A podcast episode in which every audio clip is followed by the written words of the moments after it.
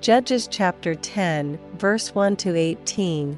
And after Abimelech, there arose to defend Israel Tola the son of Puah, the son of Dodo, a man of Issachar, and he dwelt in Shamir in Mount Ephraim. And he judged Israel twenty and three years, and died, and was buried in Shamir.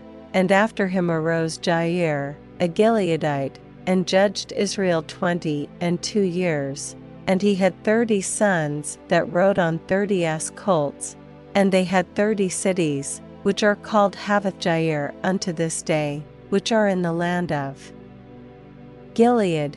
And Jair died, and was buried in Camon.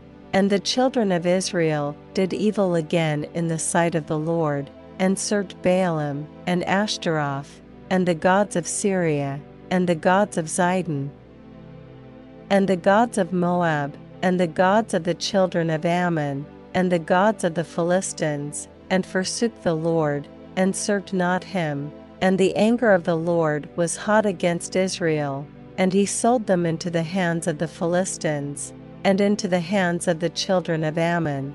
And that year they vexed and oppressed the children of Israel eighteen years.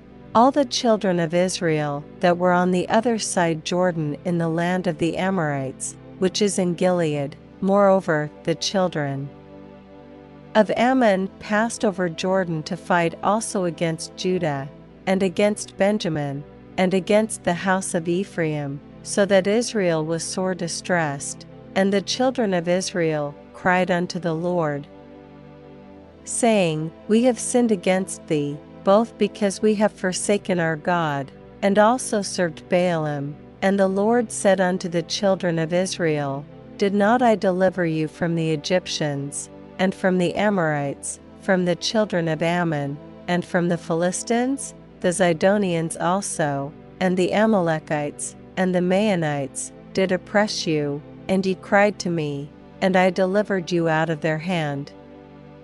Yet ye have forsaken me, and served other gods, wherefore I will deliver you no more. Go and cry unto the gods which ye have chosen, let them deliver you in the time of your tribulation. And the children of Israel said unto the Lord, We have sinned, do thou unto us whatsoever seemeth good unto thee, deliver us only, we pray thee, this day.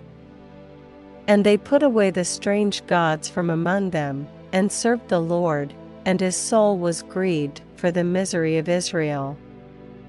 Then the children of Ammon were gathered together, and encamped in Gilead. And the children of Israel assembled themselves together, and encamped in Mizpeh. And the people and princes of Gilead said one to another, what man is he that will begin to fight against the children of Ammon? He shall be head over all the inhabitants of Gilead.